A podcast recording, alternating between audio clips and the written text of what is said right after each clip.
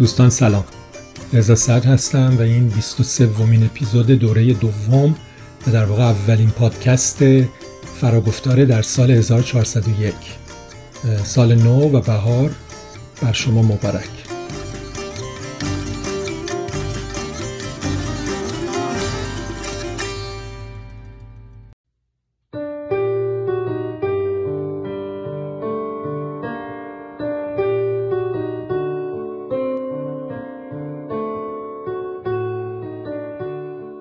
عزیزان شما رو نمی‌دونم ولی برای من گاهی پیش اومده که وقتی سعی کردم نوشتن فارسی رو به یکی یاد بدم مثلا به دخترم وقتی کوچیک بود متوجه مشکلات خط فارسی می شدم و گاهی به صرافت می افتادم که چجوری میشه مشکلات رو حل کرد. بعضی وقتا به تغییر خط فکر می کردم مثلا به یه خطی مثل خط انگلیسی همونطور که ترکیه حدود 100 سال پیش این کار رو کرد و خط رو تغییر داد.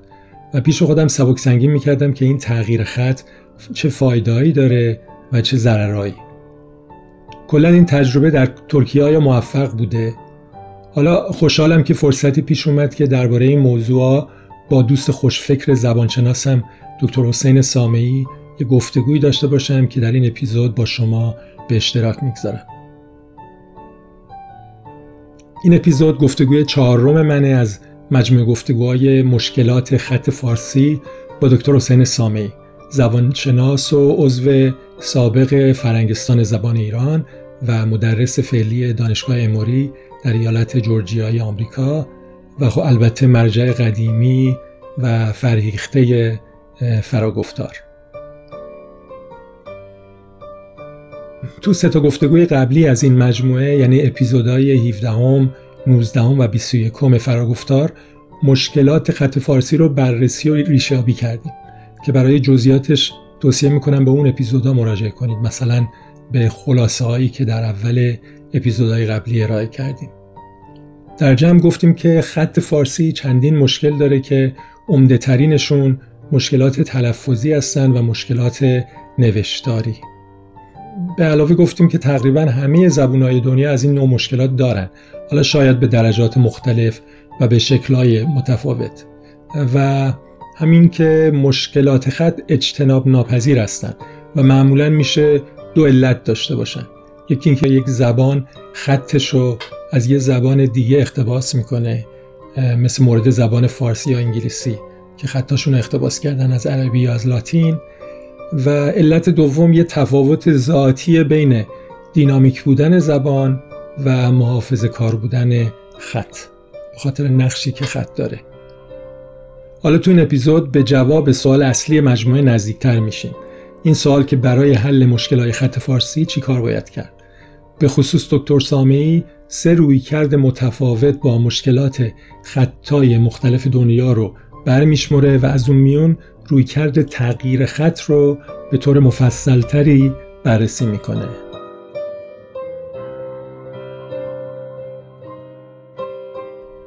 بسیار خوب میریم به سراغ گفتگوی چهارم از مجموع گفتگوی مشکلات خط فارسی با دکتر حسین سامعی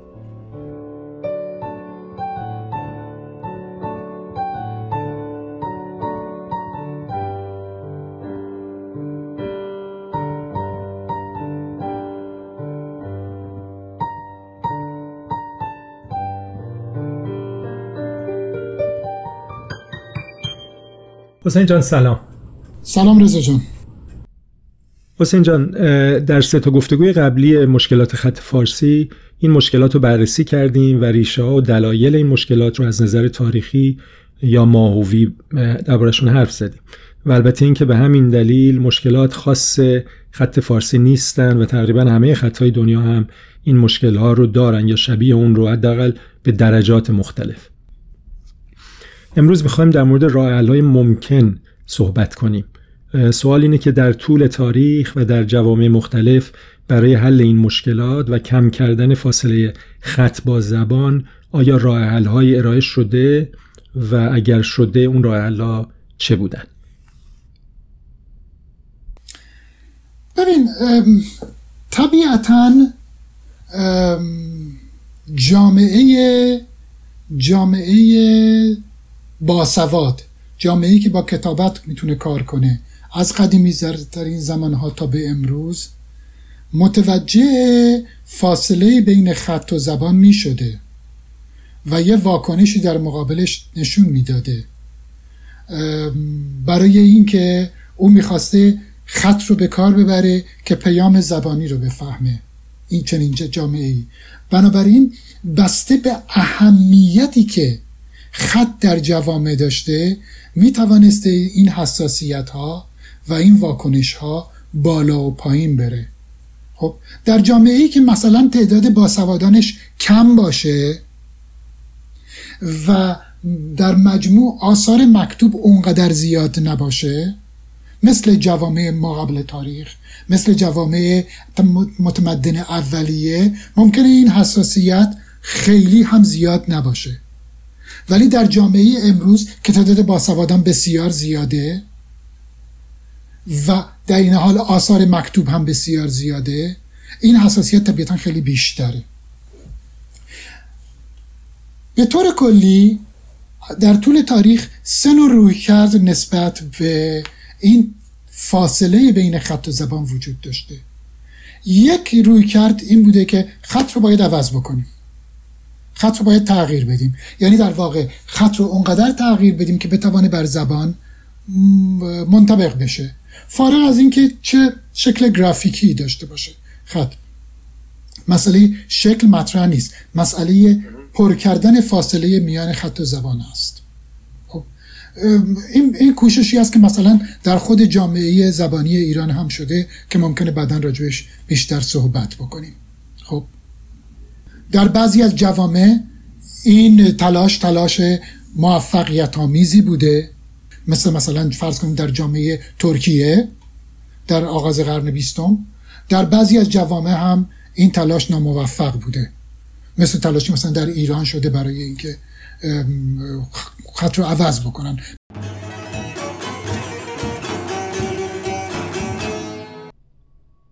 خب پس رویکرد اول میشه تغییر کامل خط به عبارت دیگه تبدیل خط به یه خط جدید که یه رویکرد قاطعانه و شدیده به یه معنی که به غیر از جای مختلف دنیا تو ایران هم می‌دونیم که گاهی پیشنهاد شده. مثلا خودت برای من گفته بودی که در عواسط قرن 19 میلادی این پیشنهاد و یه روشنفکر تجددگرای خیلی خوشفکری به اسم میرزا فتلی آخونزاده برای فارسی داده بود. همین بیاد تا همین دوران ما که زنده یاد دکتر باطنی حداقل این روی کرد رو به بحث گذاشت توی اون ویدیویی که روی یوتیوب ازش پیدا کردم.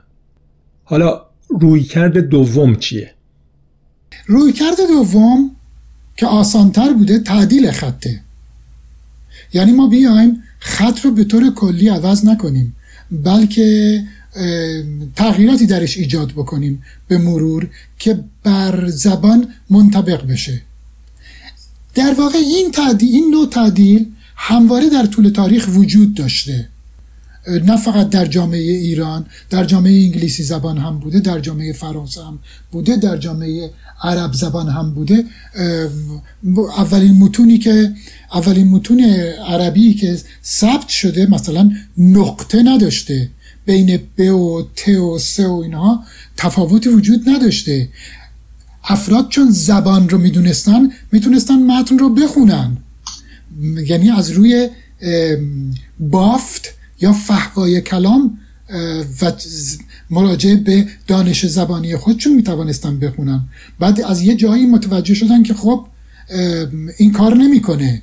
چون به خصوص با گسترش جهان اسلام و در برگرفتن اقوامی که عربی زبان مادریشون نبوده به راحتی اونها می‌توانند قرآن رو غلط بخوانند که کتاب مقدس متن مقدس یا احکام حکومتی رو غلط بخوانند و سوء تفاهم ایجاد بشه سوء تفاهم زبانی ایجاد بشه.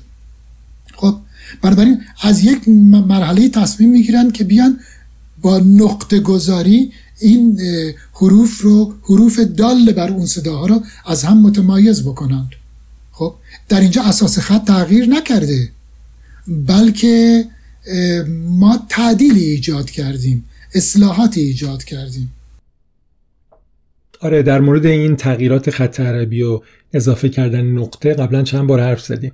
حتی یه نظریه وجود داره که علت این که قرآن روایت های مختلف داره همینه که قرآن های اولیه نقطه نداشتن و وقتی نقطه گذاری شدن اینها به شکل های متفاوتی نقطه گذاری انجام شده و باعث روایت های مختلف شده. این همونیه که حافظ توی غزل زیباش اشاره می‌کنه که قرآن 14 تا روایت داره که البته حافظ جان میگه خودش می‌تونه هر 14 روایت رو از بر بخونه. چی میگه؟ میگه عشقت رسد به فریاد ور خود به سان حافظ قرآن ز بر بخوانی با چهارده روایت.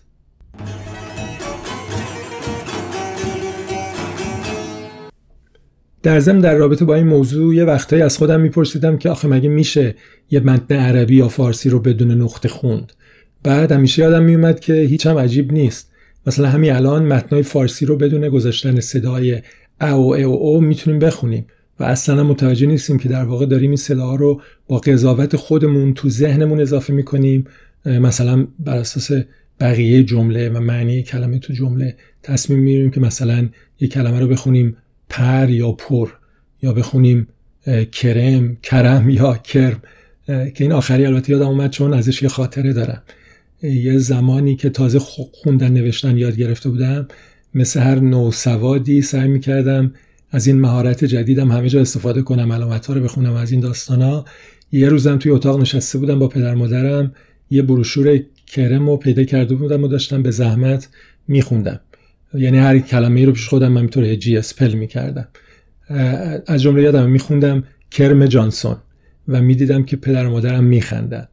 و این یادآوری اینیه که برخلاف نو سواد که با هجی کردن کلمه اونا رو می‌خونه بعدا وقتی تجربه بیشتری پیدا می‌کنیم این کار رو دیگه انجام نمیدیم. درسته؟ نه کاملا درسته کاملا درسته. در واقع ببین حتی اگر که یک خطی خط الفبایی باشه مثل خطهای فارسی و عربی و انگلیسی و اینها ضرورتا افراد حروف رو نمی‌خونن. بلکه شکل کلی کلمه رو نگاه می‌کنن. از این جهت خط انگلیسی جدید اتفاقا بسیار بسیار نمونه مهمیه. از این جهت که چگونه شکل عمومی کلمه اهمیت داره. نه ضرورتا حروفی که تک تک حروفی که در داخل یک کلمه به کار رفتند. به موضوع خیلی خوبی اشاره کردی که ما موقع خوندن یه متن کلمه ها رو به صورت یه واحد می‌خونیم. توی اینترنت یه مطلبی دیده بودم که ادعا کرده موقع خوندن متن لاقل تو متن انگلیسی ما کلمه ها رو بر اساس حروف اول و آخر کلمه تشخیص میدیم و می‌خونیم و حروف بین اون دوتا اونقدر مهم نیست جاشون. یه متنی هم گذاشته بودن که آدم می‌تونه بخونه ولی تو همه کلمه ها فقط حرف اول و آخر کلمه سر جاشه و حروف بین این دوتا رو به هم ریختن. یعنی اگه دقت کنیم همه کلمه‌ای که بیشتر از سه تا حرف دارن غلط اسپل شدن. با این وجود میشه اون کلمه ها رو حد زد و متن رو خوند. حالا شاید یکم با سرعت پایین تر لینک اون صفحه رو می‌ذارم توی توضیحات برنامه. جالبه.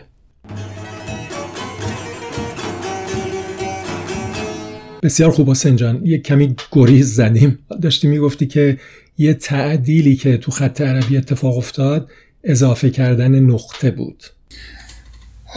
خب این مثلا در خط عربی اتفاق افتاد. همون خط عربی در دنیای فارسی زبان ما اول خط عربی رو اقتباس کردیم بعد متوجه شدیم که ما صداهایی در زبان فارسی داریم که در خط عربی براش چیزی پیش بینی نشده. بعد آمدیم برخی از اون نقطه ها رو تعدادش رو اضافه کردیم و اون رو تغییر دادیم. به طور که بتونیم تلفظ بکنیم. در نتیجه و چه به وجود اومد. حتی با گه هم در, در برخی از متون همین کار رو کردیم. آمدیم سه تا نقطه بالای که گذاشتیم و گفتیم که این رو گه می‌خونیم چون برای بقیه هم سه تا نقطه گذاشته بودیم. و بعدا به دلایلی که من نمی‌دونم اون دلایل چه بوده اون سه تا نقطه منسوخ شد و در واقع یک سرکج اضافه برای که گذاشتیم که به که رو بتونیم گه بخونیم. خب اینا نشانه های تعدیل هست. یعنی توجه جامعه زبانی به تفاوتهایی که خط با زبان داره و تلاش برای کم کردن فاصله یا تلاش برای بهتر خواندن و بهتر نوشتن بدون اینکه اساس خط رو تغییر بده. این موضوع دوتا روی کرده مختلف با مشکل خط منو یاد خطای شرق دور هم میاندازه که در موردشون خیلی چیزا قبلا از تو یاد گرفتم. این کشورهای شرق دوری که تحت تاثیر تمدن چین در واقع خط اندیشه نگار چینی رو اقتباس کردن همین اتفاقات تعدیل یا تغییر رو جای مختلف می‌بینیم. خب طبیعیه که هر کدومشون بر اساس نیازاشون خط چینی رو یه تغییراتی دادن یعنی به اصطلاح تعدیلش کردن. از جمله خود چین و ژاپن این اتفاق خیلی توشون افتاده در طول زمان. در دو موردم بعدا اصلا خط رو به طور کامل تغییر دادن یعنی توی کره و توی ویتنام. توی کره در قرن 15 یه خط خیلی ساده تر اختراع شد که اسمش گذاشتن هانگول که استفاده از این خط از اواخر قرن 19 معمول شد. و حالا دیگه خط رایج کره است. و جای خط چینی رو تقریبا همه جا گرفته. این همون خطیه که وقتی یه کره می‌بینیم الان دیده میشه. نسبتا ساده است. خیلی ساده تر از خط چینی حداقل ظاهرش آدم می‌بینه. این قضاوتی می‌تونه بکنه. البته این نکته جالب اینه که خط پای چینی هنوزم تو بعضی موارد تو کره استفاده میشه از جمله در خوشنویسی این کالیگرافی. در ویتنام هم در اواخر قرن 19 و اوایل قرن 20 تحت تاثیر استعمار فرانسه که اون زمان ویتنام مستعمره فرانسه بود خط ویتنام به خط پای لاتین تغییر کرد. در مورد این موضوعات هم یه لینک منابع مربوطه رو می‌ذارم توی توضیحات این اپیزود.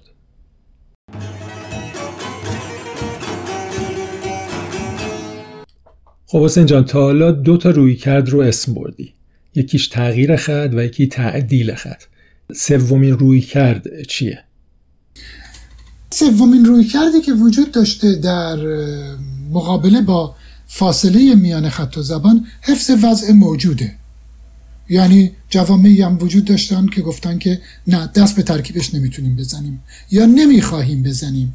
یا به دلایل ایدئولوژیک یعنی به دلایل فرهنگی عقیدتی دینی تصمیم گرفتن که خط رو علل اصول دست به ترکیبش نزنن.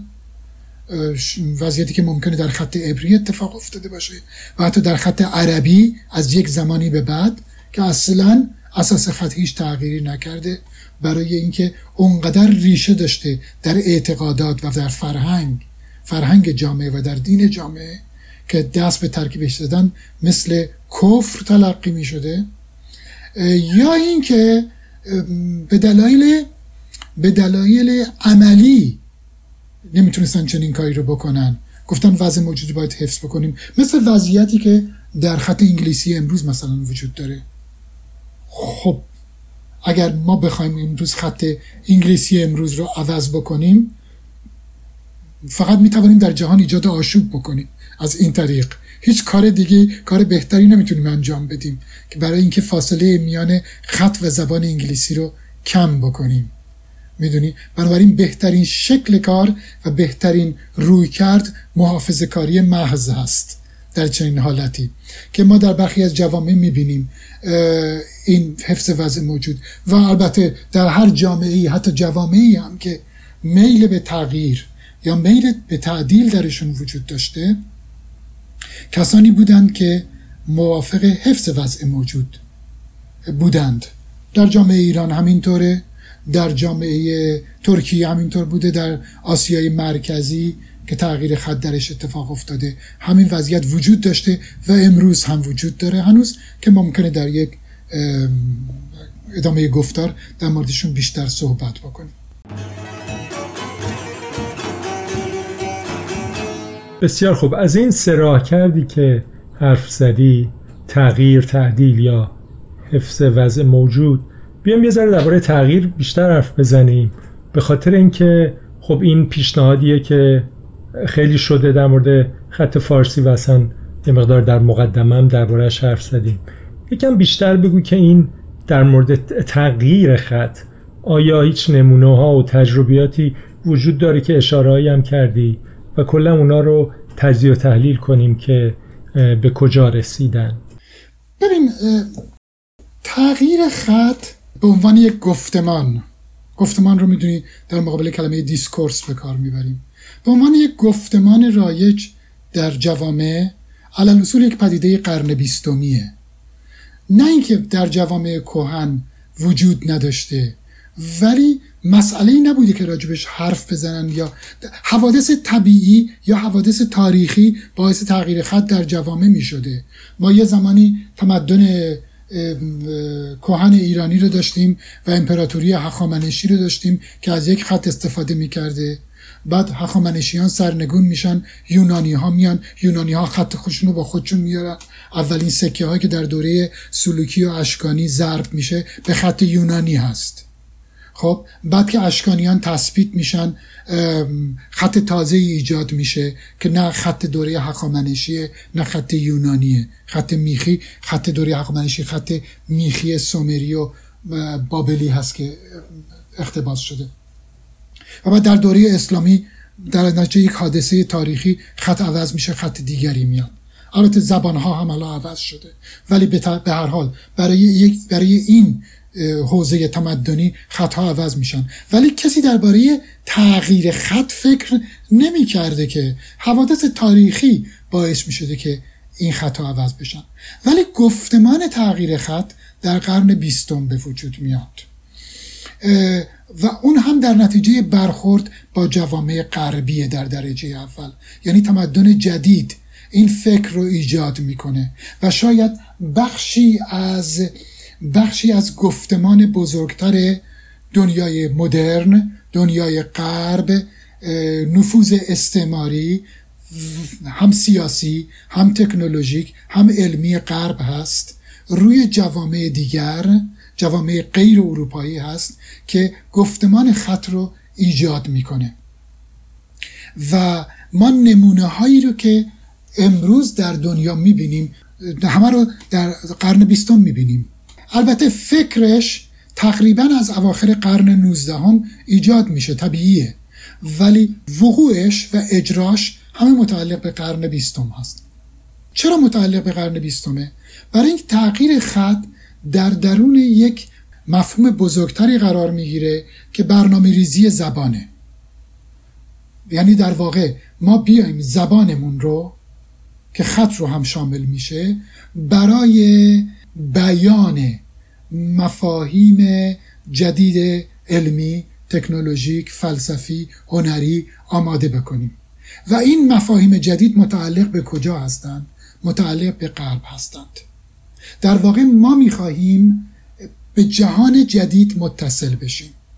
برای این کار باید بتوانیم زبانمون رو هم مجهز بکنیم و خطمون رو هم باید مجهز بکنیم. و فرض ما هم این هست که زبانهای اروپایی و خطهای اروپایی قابلیتهای بیشتری دارند برای منعکس کردن این پدیده های جدید. فارغ از اینکه درست فکر می‌کنیم یا غلط فکر می‌کنیم. به حال این اندیشه مدرن هست. خب این موضوع برنامه ریزی زبان منو یاد گفتگوهای پویای زبان میندازه که با هم داشتیم و اینکه اونجا صحبت کردیم که گروه های اجتماعی به خصوص دولت ها سعی می‌کنن این به این تغییرات زبان جهت بدن یا اونو کنترل کنن. از طریق ابزاری که دارن مثل رسانه های ارتباط جمعی یا آموزش پرورش و یا فرهنگستان ها حالا موضوع تغییر خط ما رو میرسونه پس به برنامه ریزی زبان. خب از این برنامه ریزی زبان به کجا می‌رسیم در مورد خط؟ این برنامه ریزی خط و زبان منتهی میشه به سیاست گذاری در مورد خط و زبان. و سیاست گذاری علی‌الاصول با سیاست و ایدئولوژی گره می‌خوره در چنین مواردی.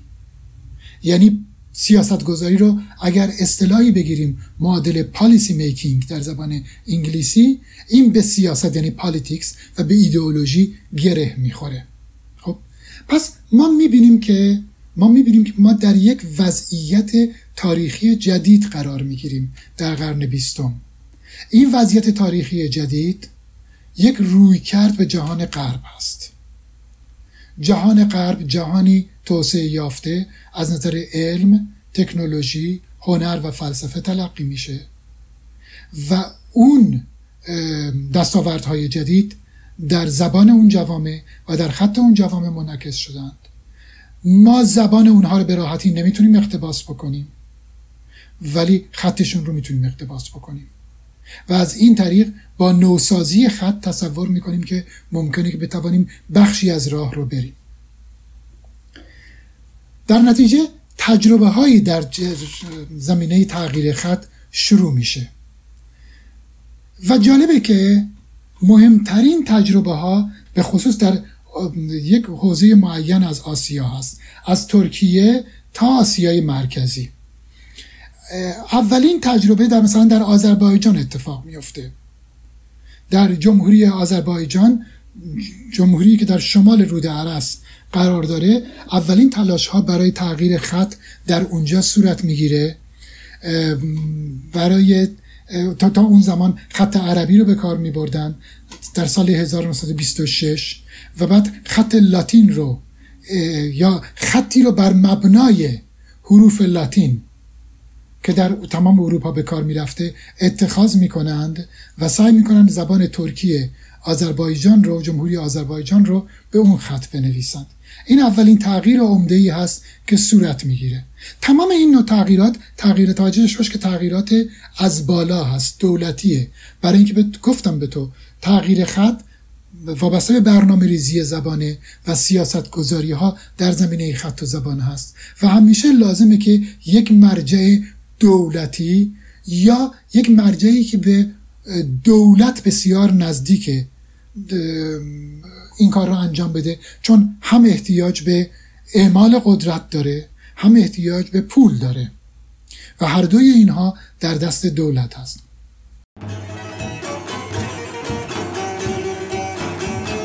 آره روی اینترنت نمونه این خط پای لاتین آذربایجان رو پیدا کردم. و جالبه که بعد این تجربه منتقل شده به ترکیه. پس حالا لطفا برای ما بگو از این اتفاقی که در سال 1928 در ترکیه افتاد. در 1928 حکومت جدید جمهوری ترکیه تحت زعامت مصطفی کمال آتاتورک اونها هم همین راه رو میرند و خطشون رو عوض می‌کنند. خط ترکی رو عوض می‌کنند. با باز با یک خطی که مبنای لاتین داره که خیلی نزدیک به خط آذربایجان هست.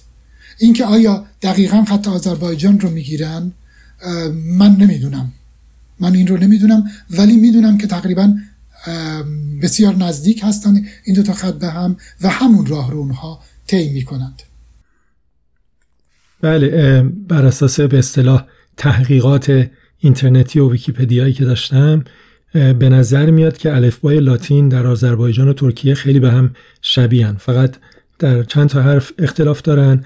برای صدایی که در زبان ترکیه جمهوری آذربایجان هست ولی در زبان ترکیه ترکیه نیست. به غیر از اون وقتی به حروف این خط نگاه می‌کنیم ببینیم که بیشتر حروف همون علامت های آشنای لاتین یا انگلیسی هستند. فقط در یکی دو مورد یه علامت های جدیدی می‌بینیم. مثلا حرف مربوط به صدای چه همون حرف سی در انگلیسیه به علاوه یه دومی که در پایینش اضافه کردن. یا برای حرف قین حرف جی رو انتخاب کردن بالاش یه کلاه گذاشتن. همینطور هم چند تا حرف دیگه. در ضمن جالبه که در موضوع پیشنهاد تغییر خط در آذربایجان از عربی به لاتین به اسم میرزا فتلی آخونزاده برمیخوریم که در قرن 19 هم در این مورد فعال بود هم توی آذربایجان هم, هم برای ایران و خط فارسی بسیار خوب برگردیم به اصل موضوع حالا به نظر تو در مورد این دو تجربه تغییر خط در آذربایجان و در ترکیه چی میشه گفت؟ تجربه های آذربایجان و تجربه ترکیه تجربه های موفقی هستند. در مورد ترکیه قطعا موفقه چون تا به امروز به کار میره. در مورد آذربایجان قضیه یک کمی با مشکلاتی مواجه میشه به خصوص از دوره استالین به بعد در اتحاد شوروی چون آذربایجان بخشی از اتحاد شوروی بوده در اون زمان و با یک برنامه ریزی متمرکزی در زمان لنین تلاش میشه خط جمهوری های اتحاد شوروی به خصوص جمهوری های آسیایی شوروی از خطهای بومیشون به خط لاتین تغییر پیدا بکنه.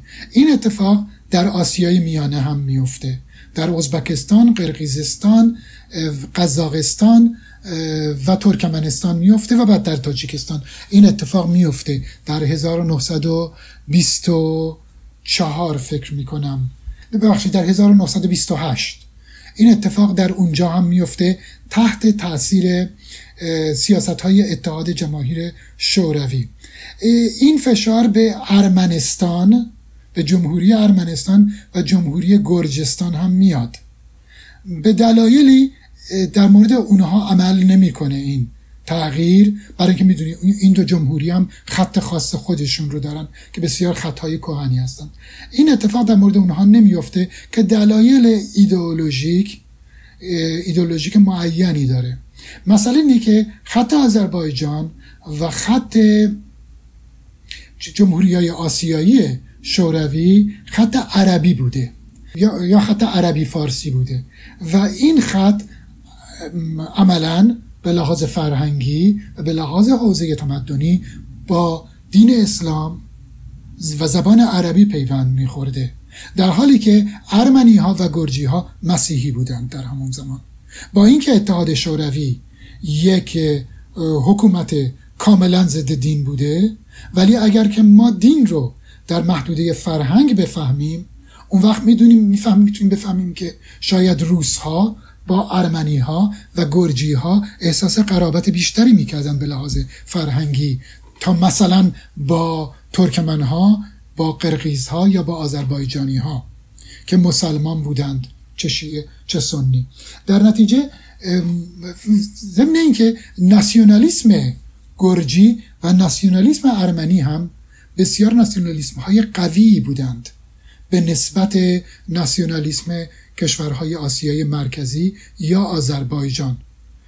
برای اینکه آذربایجان در واقع از ایران جدا شده بوده و زبان بین آذربایجان در شمال عرس و مردم آذربایجان در جنوب عرس تقریبا زبان یکسانی بوده و جمهوری های آسیای مرکزی هم تا قبل از تشکیل اتحاد شوروی اصلا وجود نداشتند. در تمام دوران روسیه تزاری اون منطقه ترکستان نامیده می‌شد. این جمهوری ها در واقع با اتحاد شوروی به وجود میان و ناسیونالیسم این جوامع ناسیونالیسم جدیدی بود. در نتیجه اون حس اونقدر قوی نبود در بین اونها.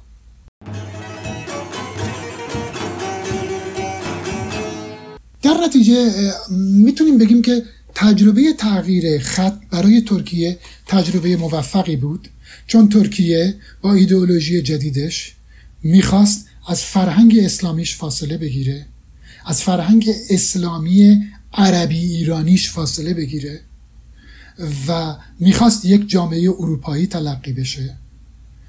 و برای این کار نه تنها این برنامه ریزی رو در زمینه خط انجام داد بلکه در زمینه زبان هم انجام داد و در بقیه زمینه بقیه شونات اجتماعی انجام داد.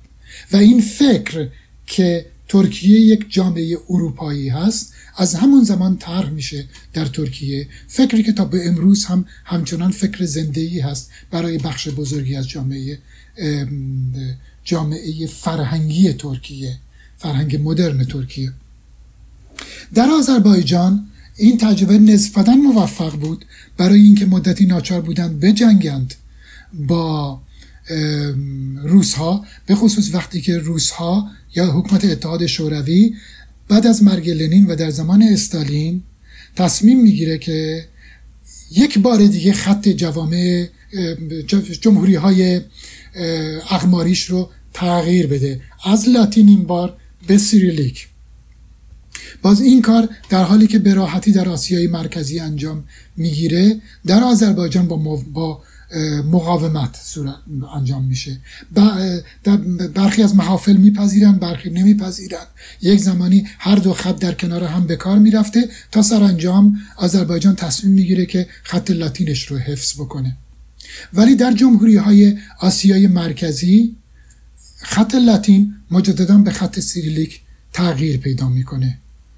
بعد از تقریبا ده سال خط سیریلیک میشه و این وضعیت ادامه پیدا می‌کنه تا سال تا دهه 1990 که زمان استقلال هست و این جوامع این بار برای اینکه از ایدئولوژی قدیم اتحاد شوروی فاصله بگیرن تصمیم می‌گیرن خطشون رو مدت عوض بکنن و برمیگردن به خط لاتین.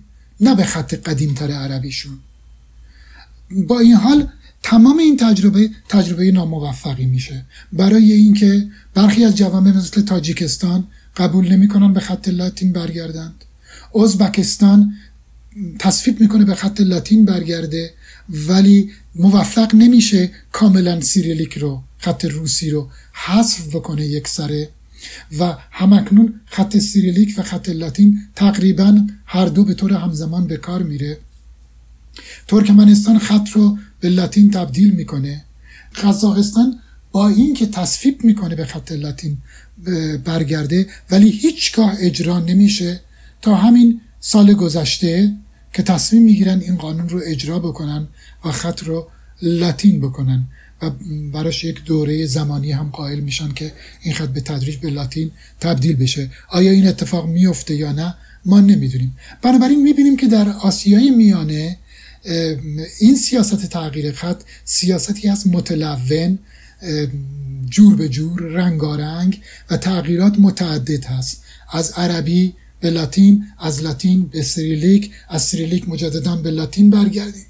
و هیچ کدام از اینها هم به درستی انجام نمی‌گیره و تحقق پیدا نمی‌کنه. بنابراین تغییر خط واقعا این گفتمان جدید با اینکه با اینکه در یه بخشی از دنیا اجرا میشه ولی شاید ما فقط یک یا دو نمونه داریم که کاملا می‌تونیم بگیم که تغییرات نسبتا موفق بودن و بقیه در واقع تغییرات ناموفقی بودن یا به هر حال به آشوبی دامن زدن نه به یک شکل ثابتی از خط.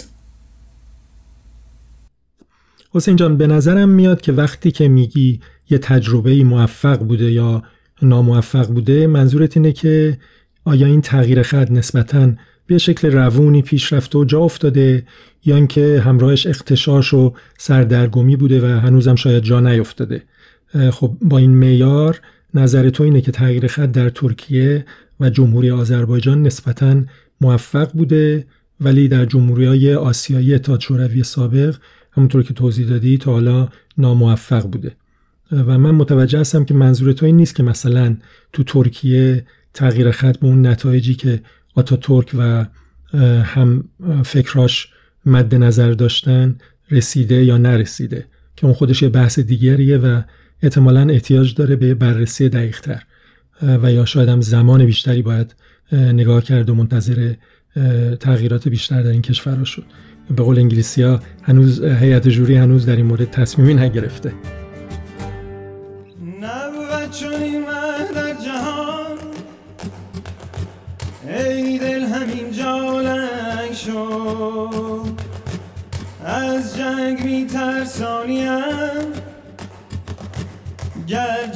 شد گو جنگ شد. نبود چون این من در جهان می دل همین جالنگ شد. از جنگ می ترسانیم گر جنگ شد گو جنگ شد. گه بر لبت لب میند گه بر کنارت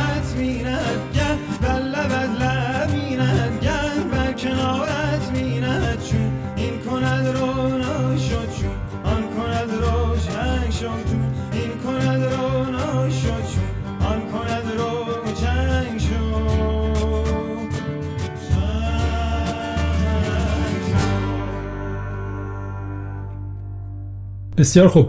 با توجه به این تجربه های تغییر خط که گفتی های می‌تونیم به طور کلی دیدی پیدا کنیم که تغییر خط چه هزینه هایی رو به جامعه تحمیل می‌کنه؟ ببین در واقع وقتی ما از هزینه ها صحبت می‌کنیم و هزینه هایی که به جامعه تحمیل می‌کنه صحبت می‌کنیم یک کمی هم می‌تونیم بفهمیم که چرا مقاومت صورت می‌گیره. خب در واقع مقاومت به خاطر هزینه هاست. این مقاومت هم در دو سطح می‌تونه خودشو نشون بده. یکی در سطح برنامه ریزان و سیاست گذاران که گفتم در سطوح هیئت حاکمه جوامع هستند یکی در خود جامعه در جامعه باسواد در جامعه روشنفکر به مفهوم عام کلمه. در هر دو سطح ما این مقاومت رو می‌تونیم ببینیم و این مقاومت به خاطر همین هزینه هایی هست که تو میگی بر جامعه تحمیل می‌کنه. هزینه ها اینها هست. یکی گسست فرهنگی هست از راه تغییر حوزه تمدنی.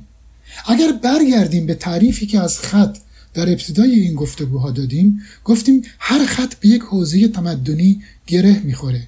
در واقع وقتی ترکیه میاد خطش رو از عربی فارسی به لاتین تبدیل می‌کنه در واقع فقط یک ابزار رو تغییر نداده بلکه آمده میگه من می‌خوام حوزه تمدنیم رو عوض بکنم.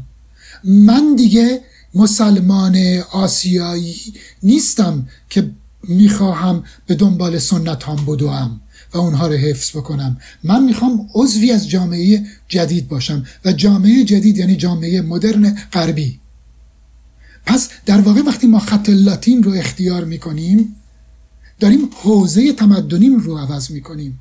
و می‌خوام می‌خوام از اون حوزه تمدنی قدیم جدا بشیم. نمی‌خوام همون متون همون اسناد همون کتب همین نمی‌خوایم اونها رو به کار ببریم. ما می‌خوایم به طریق تازه‌ای فکر بکنیم.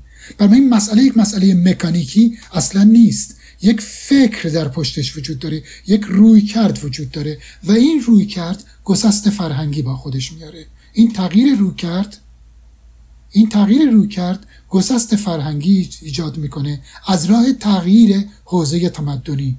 فرق نمی‌کنه. اگر که به من بگن که امروز نه خط لاتین.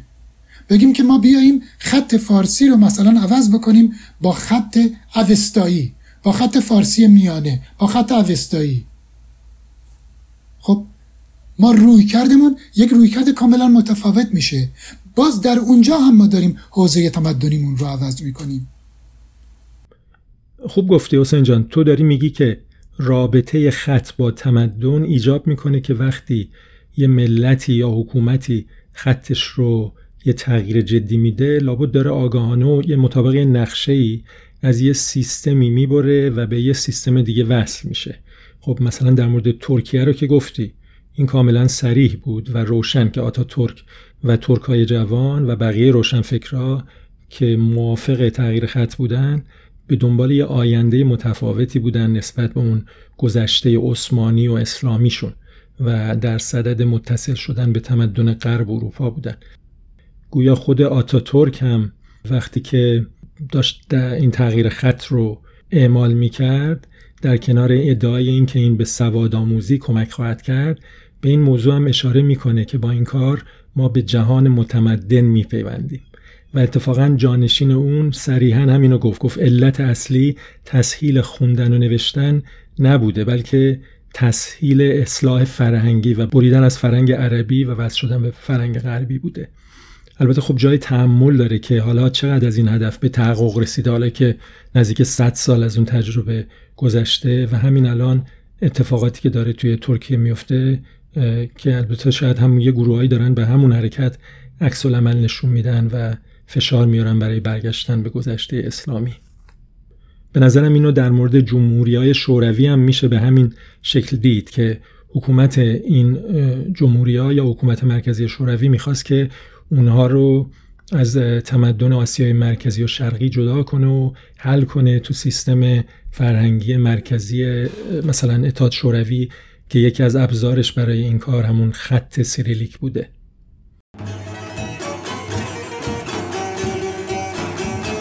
بسیار خوب حسین جان. این هزینه اول که گسستن از یه حوزه تمدنی بود.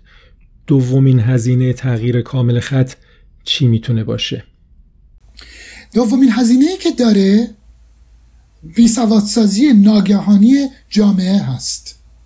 وقتی ما خط رو عوض می‌کنیم در واقع بخشی از جامعه رو بخش بزرگی از جامعه رو بی سواد می‌کنیم. چون اونا باید برن دو مرتبه سواد یاد بگیرن. چون خط جدید رو باید یاد بگیرن. سواد یعنی امکان کار کردن با یک خط. برای ایجاد ارتباط با جهان مکتوب.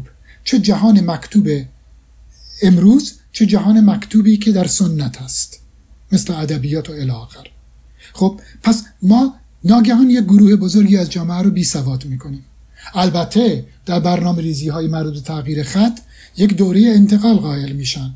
مثلا میگم ما در ده سال خطمون رو عوض می‌کنیم. پس به تدریج ما منتقل میشیم از خط قدیم به خط جدید. ولی در عین حال جامعه باید بخشی از انرژیش رو بخشی از تلاش ذهنیش رو تلاش فکریش رو بگذاره روی این انتقال. و این خودش باعث گسترش نوسوادی میشه. در واقع بخشی از جامعه نوسواده. و می توانیم فکر بکنیم که در این دوره انتقال چه میزان آشوب از جهت ارتباط ممکنه ایجاد بشه. جالب بود این تصویری که یه شبه آدما بلند میشن صبح از خواب می‌بینن که دیگه هیچ روزنامه و کتاب رسمی رو نمی‌تونن بخونن. که البته همونطور که گفتی تصویر واقعی خب معمولا این نیست دیگه. و یه دوره گذاری در نظر گرفته میشه. البته به نظر میاد که مثلا در مورد ترکیه این دوره گذار در مثلا مطبوعات رسمی فقط چند ماه بود. یعنی بعد از تصویب قانون چند ماه بعد مطبوعات عوض شدن به خط جدید. ولی طبیعتا در متن جامعه به خصوص برای نسلهای مسنتر این انتقال مدت طولانی تری طول کشید. مثلا گفته میشه که تو ترکیه مسنترها تا همین حدود سی چهل سال بعد هم نامه های خودشون رو به خط قدیم می نوشتن که خب جای تعجب نداره. خب تا اینجا شد دو تا هزینه. حالا هزینه سوم چیه؟ هزینه سوم پاکسازی گذشته مکتوب فرهنگی است.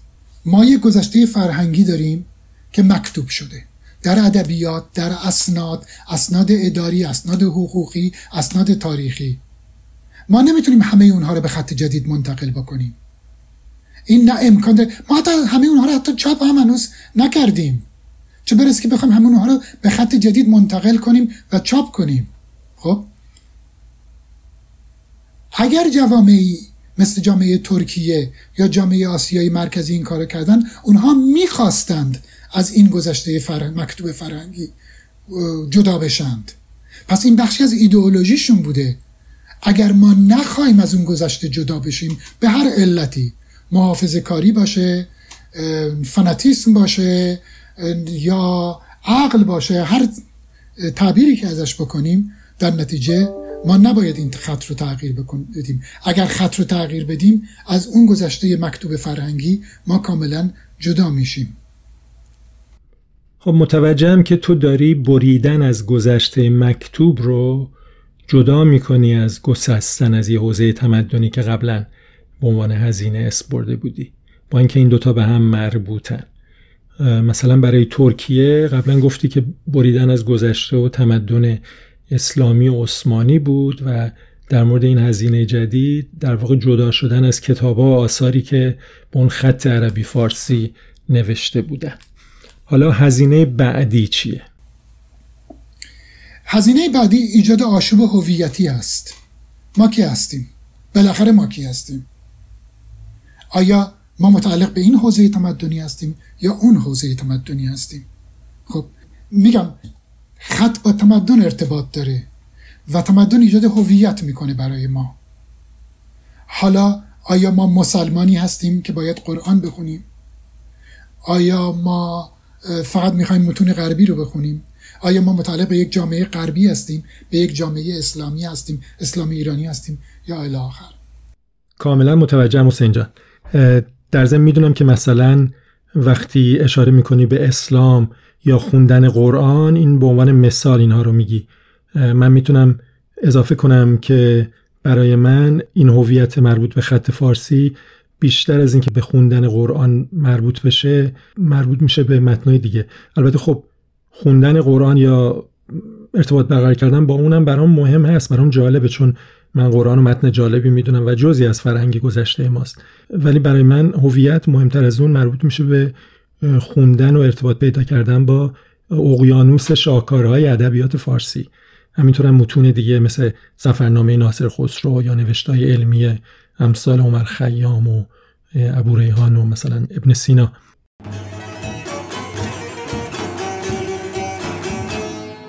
خب ادامه بدیم موضوع برشمردن هزینه های تغییر خط رو. بعد از اینا چه هزینه است؟ بعد تحمیل هزینه مالیه. فکر بکن که ما تصمیم می‌گیریم خطمون رو عوض بکنیم. تمام متونمون حتی من متون قدیمی رو کاری ندارم. متون جدیدمون کتاب های درسیمون روزنامه هامون مجلاتمون ماشین های تحریرمون صفحات کامپیوتریمون همه اینها چاپخونه هامون همه اینها باید با خط جدید شروع کنن به کار کردن. یکی از دلایلی که کشورهای آسیای مرکزی بعد از سقوط اتحاد شوروی نتونستن به راحتی به خط لاتین برگردن این بود که پول نداشتن. عوض کردن همه چیز در واقع هزینه زیادی به اونها تحمیل می‌کنه.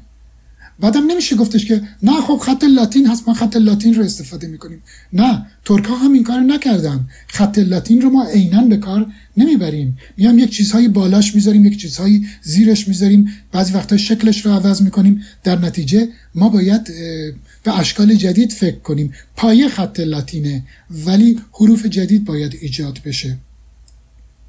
یکی از دلایلی که ترکیه موفق شد نسبتا موفق شد علاوه بر اینکه میل داشت به گسست فرهنگی میل داشت به پاکسازی گذشته مکتوب فرهنگی این بود که در 1928 این کار رو کرد. 1928 جمهوری جدید ترکیه به وجود آمده و برای ترک ها در اون زمان بعد از سقوط امپراتوری عثمانی تاریخ مجددا آغاز میشه. و اونها می‌خوان برخلاف اردوغان امروز اونها می‌خوان از دوری عثمانی جدا بشن فاصله بگیرن. در نتیجه چون تاریخ از اونجا شروع میشه برای اونها از نظر فرهنگی از نظر اسناد مکتوب و همه اینها برای اونها خیلی هزینه نداره که از یک خط جدید استفاده بکنن. اما فکر بکن که حتی اگر ترک ها امروز می‌خواستند خطشون رو عوض بکنن؟ چه هزینه سنگینی رو باید تحمل می‌کردن تا خطشون رو امروز عوض کنن؟ 1928 با 2028 خیلی فرق می‌کنه. اون موقع جامعه جدید ترکیه یک جامعه نوپای مدرن هست که می‌خواد مدرن کاملا اروپایی بشه ولی امروز 100 سال از اون تاریخ میگذره. اگر مثلا امروز کشور عراق بخواد این کار رو بکنه یا کشور لبنان بخواد این کار رو بکنه یا سوریه من حالا ایران رو می‌ذارم برای بحث دیگری. خب چقدر هزینه بر اون جامعه تحمیل می‌کنه؟ نه فقط فرهنگی بلکه حتی مالی.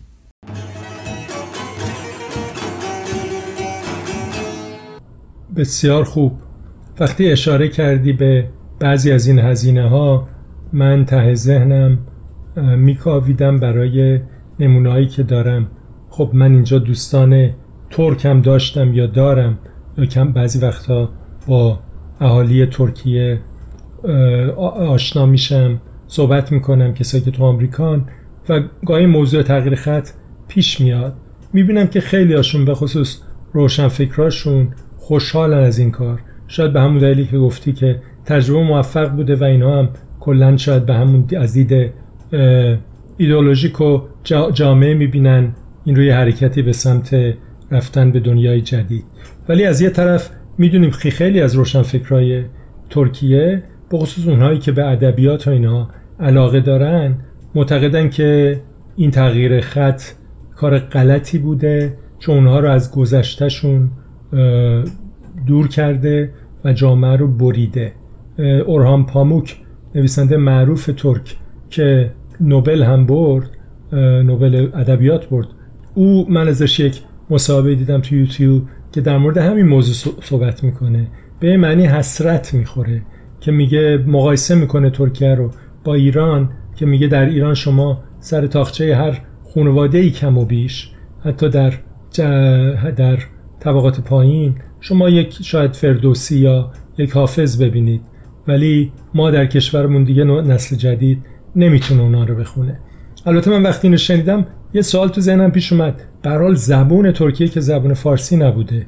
مگه قبل از تغییر خط می‌تونستن اینا رو بخونن؟ ولی بعد یادم اومد که زبون فارسی به حال یه نفوذی تو جامعه ترکیه داشته. و لاقل شاید تحصیل کاردهاشون و تو قرون قبل در دربار و جاهای دیگه فارسی حرف زده می شده احتمالا خوندن این آثار جزوی از فرهنگشون بوده. تو نظرت در این مورد چیه؟ نه این حرف درسته. بعدم فقط مسئله این نیست که ترک ها قبل از دورای حکومت مدرنشون دوره جدیدشون فارسی ضرورتا حرف می‌زدن. نه نه فارسی حرف می‌زدند نه لازم بوده حتما فارسی بخونن. حتما ادبیات ترکی به خط قدیم وجود داشته. همچنان که در آسیای مرکزی وجود داشته گویندگان ترک بودن همچنان که در آذربایجان ایران و در جمهوری آذربایجان وجود داشته. منظومه های ترکی نوشته های ترکی وجود داشته. بنابراین این, این هم بخشی از میراث ترک زبان ها در آسیای صغیر و در قفقاز و در آسیای مرکزی بوده. بنابراین نه ضرورت مسئله فقط فارسی و سعدی و حافظ و فردوسی نیست. ضمن اینکه اگر اون خط وجود داشت ممکن بود ارتباطی برقرار بشه بین گویندگان این دو زبان با متون قدیمی تر همونطور که ایرانی ها چه ایرانی های فارس زبان چه ایرانی های ترک زبان می توانستند نوشته های ترکی رو راحت بخونن. و ارتباط برقرار بکنن. شاید ارتباط بین ترک های ایران و ترک های ترکیه و ترک های جمهوری آذربایجان هم ارتباط نزدیکتری می‌شد از نظر فرهنگی. برای اینکه از یک خط استفاده می‌کردن و حرف همدیگر رو میفهمیدند. به هر حال منظور من این هست که یک حوزه تمدنی به این طریق حفظ می‌شد. ولی ترک ها خواستند که این حوزه تمدنی رو تغییر بدند. اگر میشه این موضوع رو یک کم بیشتر هم بشکافیم. چون معمولا در جواب این ایراد یا مطرح شدن این هزینه و مشکل که با یک گذشته فرهنگی قطع ارتباط میشه جوابی که داده میشه از طرف طرفداران تغییر خط اینه که اینطور نیست. با تکنولوژی جدید به راحتی میشه منابع گذشته رو به خط جدید تبدیل کرد. مثلا در ترکیه به خصوص به قول تو وقتی هنوز بایگانی ها و چیزهای مدرن با این حجم بالا نبوده آیا نمی‌تونستن و نکردن اون منابع قدیم مثلا شاعران ترک زبان قدیم رو تبدیل کنن به خط جدید؟ آیا در این مورد چیزی می‌دونی؟ نه من چیزی در این مورد نمی‌دونم. ببین من نمی‌خوام بگم که به خصوص با تکنولوژی های مدرن این کار غیر ممکنه اگر لازم باشه. مسئله من اصلا این نیست که آیا میشه منتقل کرد یا نمیشه منتقل کرد؟ مسئله من روی کرده. ببین این روی کرد فقط در یک منظومه ترکی یا یک منظومه فارسی نیست. خط فقط در اونجا نیست. خط در آثار خوشنویسی هم هست. خط در کتیبه های مساجد هم هست. می‌دونی؟ خط در معماری هم هست. خط روی یک سفال هم هست. روی یک کوزه هم هست. این مجموعه یک مجموعه فرهنگی ایجاد می‌کنه. ما در درون این مجموعه فرهنگی میاندیشیم. حتی اگر لازم تجددی صورت بگیره این تجدد در درون این مجموعه فرهنگی صورت می‌گیره. ما از این مجموعه می‌خوایم جدا بشیم. بله ما ممکنه که امروز یک برنامه کامپیوتری بنویسیم که بیاییم بگیم که این منظومه ترکی یا شاهنامه فردوسی رو به یک خط مفروض فارسی جدید منتقل بکن و گیرم که این کار با صد درصد موفقیت انجام پذیر باشه. فرض می‌کنیم. خب مسئله ما فقط آیا چنین چیزیه که می‌خوایم این رو به خط جدید منتقل بکنیم؟ ما قبل از اینکه تصمیم بگیریم فردوسی رو به خط جدید منتقل بکنیم ما یه چیزای دیگر رو در ذهنمون قبلا عوض کردیم. حالا اصلا اون بچه من نمی‌خواد فردوسی ضرورتا بخونه که حالا من فردوسی رو به خط جدید منتقل بکنم یا منتقل نکنم. اون میگه من به فردوسی احتیاج ندارم. اصلا من به سعدی و به حافظ احتیاج ندارم. من می‌خوام برم شاعر جدید بخونم یا اصلا شعر نمی‌خوام بخونم. می‌خوام موسیقی پاپ گوش بکنم. و می‌خوام آثار جدید بخونم. می‌خوام پزشک بشم می‌خوام مهندس بشم و برای اینها به یک خط جدید احتیاج دارم. او اصلا می‌خواد از اون جهان قدیم جدا بشه. آره اون انتقال برای محققان خوبه. فرض کنیم که محققان ترک که می‌خوان روی دوره عثمانی کار کنن ولی خط عربی نمی‌دونن خب این براشون کارشون رو راحت می‌کنه. ولی کار راحت تر از اون این هستش که برن خط عربی یاد بگیرن بشونن اسناد دوره عثمانی رو بخونن این کار کار راحت تریه آنچنان که خیلیشون بلدن دیگه. یعنی هر کس که می‌خواد دوره عثمانی کار کنه باید خط عربی یاد بگیره. و یاد می‌گیرم. منم اینجا دانشجویانی زیادی دیدم که کار می‌کنن با خط عربی. ولی مسئله اصلا این نیست که چقدر به اون نزدیک میشن چقدر دور میشن. موضوع اینه که ما جهتگیری جامعه رو عوض می‌کنیم اینطوری. نمیگم که نمیگم که همه چیز ویران میشه. من نمی‌دونم مردم ترکیه امروز چطور فکر می‌کنن. مردم ترکیه هم یک مردم نیستند. لایه های مختلف اجتماعی وجود داره در شهرهای بزرگ در شهرهای کوچک در روستاها در نواحی اشایری الی آخر. اونها هم یک مردم نیستند. چندین مردم هستند. اینکه اونها امروز چگونه فکر می‌کنن من دقیقا نمی‌دونم. بعضی از اونها ممکنه که هنوز هم حتی با خط جدید به حوزه تمدنی قبلشون نزدیک باشن. بعضیاشون هم ممکنه که اصلا از اون حوزه جدا شده باشن. بگن که نه ما اصلا یک اروپایی هستیم. من یک اروپایی هستم. من دیگه یک مسلمان ترک نیستم که. ممکنه ممکنه توشون های مختلفی باشه. نباید جامعه رو خیلی ساده در نظر گرفت و یک دست در نظر گرفت.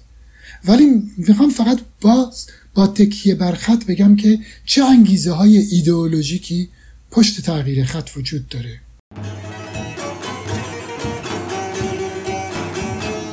من با اجازت می‌خوام یک کم بیشتر این صحبت آخر رو ادامه بدیم و این موضوع رو بیشتر به چالش بکشم. به این دلیل. من نگاه می‌کنم به هزینه هایی که تو بهشون اشاره کردی و فهرست کردی. کم و بیش غیر از هزینه مالی و شاید بگیم آشوب فرنگی شایدم نه. بقیه کم و بیش شبیه همن. گسست فرنگی از یک حوزه تمدنی حتی بی سازی رو می‌تونم روش صحبت کنم. ولی پاکسازی گذشته مکتوب و ایجاد آشوب هویتی و آشوب فرنگی من کم و بیش همه رو می‌ذارم توی یک کاسه به این معنی که ما میگیم با تغییر خط این جامعه از یه گذشته فرنگی خودش و از یه هویت گذشته خودش جدا میشه دور میشه. چالشی که میشه اینه. میگن که یه اشاره خود کردی. بعضی وقتا این دور شدن هیچ رفتی به خط نداره. و همین رو می‌تونم درباره ایران بگم. ایرانی که خطش هم عوض نکرده شاید دیگه نسل جوون میانه زیاد خوبی یا نزدیکی نداره با آثار کهن ما. و این ربطی هم نداره که خط عوض شده یا نه بلکه به خاطر تغییر زمان و تاریخ و تکنولوژی و ایناست.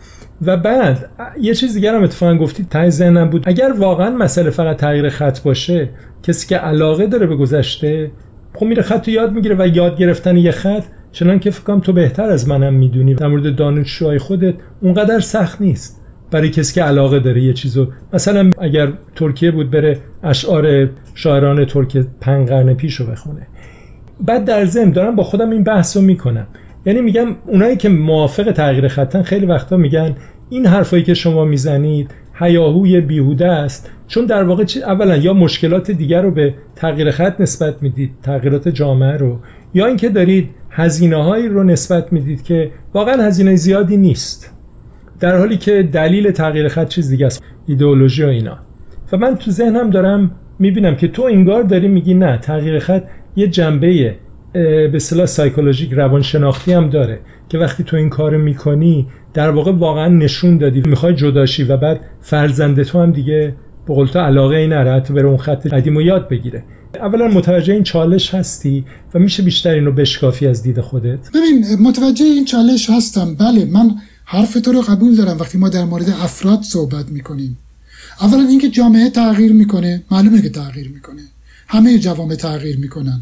فقط هم ایرانی نیست. جوون ژاپنی امروز ممکنه که هیچ براش سنت های ژاپنی و ادبیات ژاپنی و خوشنویسی ژاپنی اهمیتی اصلا نداشته باشه. ممکنه اگر به 38 سالگی یا 48 سالگی رسید اهمیت پیدا بکنه ولی در 18 سالگیش نداره. و ترجمه اصلا اگر هم که جامعه تغییر نمی‌کنه او محیط جامعهش رو عوض بکنه بره در غرب زندگی بکنه برای اینکه از زندگی و تمدن غربی بهره مند بشه. همه جوامع تغییر می‌کنن. من مخالفتی با این قضیه ندارم. در مورد ایران هم همینطوره. اینکه جوون امروز ایرانی به ادبیات کهن توجه نمی‌کنه رفتی به خط نداره. نه تغییر خط باعث میشه که اون بیشتر فاصله بگیره. نه اینکه اگر خط تغییر پیدا کرد و اون علاقه داشت چیزی مانعش میشه که بره خط رو یاد بگیره و اونها رو بخونه. من می‌خوام بگم که این یک رویکرد عمومی جامعه است. من با کل جامعه سر و کار دارم. یک جامعه ای که ما با یک برنامه ریزی معین او رو به این سمت حل میدیم یا به این سمت حل نمیدیم. خب افراد همیشه این آزادی رو دارن که هر کاری بکنن. یک جامعه تغییر می‌کنه باید موافقم. در این موردم من اصلا بحثی ندارم. ولی اینکه ما بیایم یه برنامه ریزی بکنیم که جامعه رو ناگهان از این سمت به اون سمت بیاندازیم از از سوی یک حکومت از سوی یک جامعه روشنفکری از سوی یک مرجع فرهنگی چرا باید تو این برنامه اجرا بشه؟ برای اینکه چه چیزی به دست بیاد؟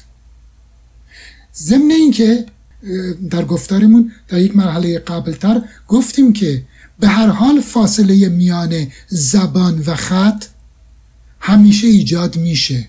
در نتیجه ما میام یه هزینه ای رو تحمیل می‌کنیم. هزینه ای که ممکنه امروز مسئله رو حل کردیم. بعدم گفتیم اوه چه خط قشنگی ایجاد شده همه راحت می‌خونن و می‌نویسن دیگه کسی مشکلی نداره. بسیار خوب. ولی صد سال بعد برمیگردیم همون جایی که بودیم. یعنی ما امروز برای امروزمون یه تصمیم تصمیمی می‌گیریم که صد سال بعد برای صد سال بعدش جوابگو نیستیم. برای این مسئله نیست که جوامع تغییر نمی‌کنن می‌کنن. مسئله نیست که افراد آیا می‌توانند یا نمی‌توانند خودشون رو تطبیق بدن. می‌توانند تطبیق بدن. ولی ما چرا ما چنین کاری رو می‌خواهیم اساسا بکنیم؟ چه چیزی به دست میاریم؟ می‌گویند که او سواد آموزی راحت تر میشه. آمارها تجربه ها بحث ها نشون میده که اصلا چنین تأثیری نداره. یعنی میزان باسوادان مثلا در ژاپن ضرورتا کمتر نیست از اون که مثلا فرض کنیم که در آذربایجان هست یا در هر جای دیگری دنیا یا در کشورهای آفریقایی. در حال که خط ژاپنی بسیار خط دشوارتریه تا یک خط اروپایی در یک کشور آفریقایی. یعنی مسائل اجتماعی بسیار پیچیده تر از این هستند. در واقع طرفداران تغییر خط است که جنبه هایی در تغییر خط می‌بینند و مطرح می‌کنند که با این هزینه ها قابل توجیه نیست موجه نیست. مسئله در اینه وگرنه نه هم جامعه تغییر می‌کنه هم واقعا برای یک محقق ترک امروز اینکه بره خط عربی رو یاد بگیره و متون دوره عثمانی رو بخونه اصلا کار دشواری نیست. حالا فکر می‌کنم توی برنامه بعد به طور مفصلتر به این خواهیم رسید. درسته؟ درسته. ما در مورد ایران صحبت خواهیم کرد. و تلاشایی که در ایران برای تغییر خط و یا برای تعدیل خط شده در مورد ایران مفصل در یه جلسه صحبت می‌کنیم و استدلال های هر دو طرف رو می‌تونیم باز یک بار دیگه بررسی بکنیم. بله ما می‌تونیم در این مورد صحبت کنیم. باشه خیلی ممنون. بسیار صحبت های خوب و آموزنده ای بود. ممنون از وقت و از دانشت. تا گفتگوی بعدی. مرسی رضا جان. قربان تو خدا حافظت خدا حافظ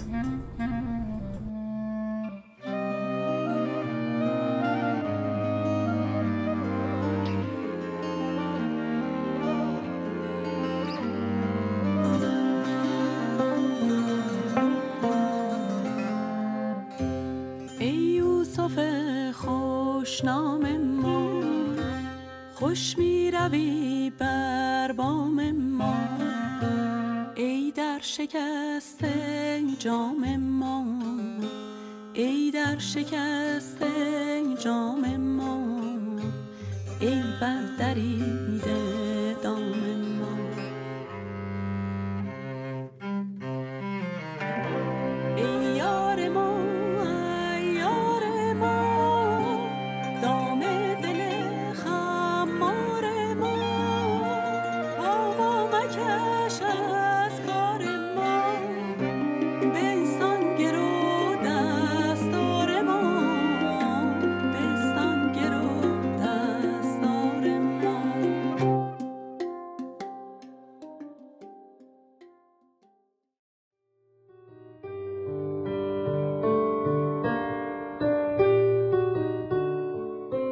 عزیزان رسیدیم به پایان این اپیزود 23 فراگفتار که گفتگوی چهارم من بود با دکتر حسین سامعی در مورد مشکلات خط فارسی و همونطور که دیدید اینجا بیشتر تمرکز کردیم روی مسئله تغییر خط و به خصوص تجربه ترکیه یا قومهای دیگه هلوهوش ایران که مرکز این تغییرات خط بودن توی اپیزودهای بعدی میریم به سراغ موضوع یا روش های تعدیل خط که اینجا تو این برنامه ازش اسم برده شد اون رو بیشتر خواهیم شکاف چون به خصوص خیلی مربوط تر میشه به وضعیت زبان فارسی و روش هایی که برای اون پیشنهاد شده.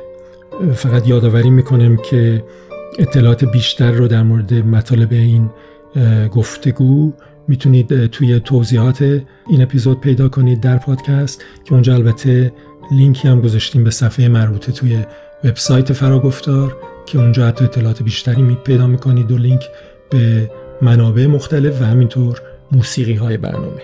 پس به امید دیدار و گفتگو تا اپیزود بعدی فراگفتار. امیدوارم همه سالم و در صلح باشید.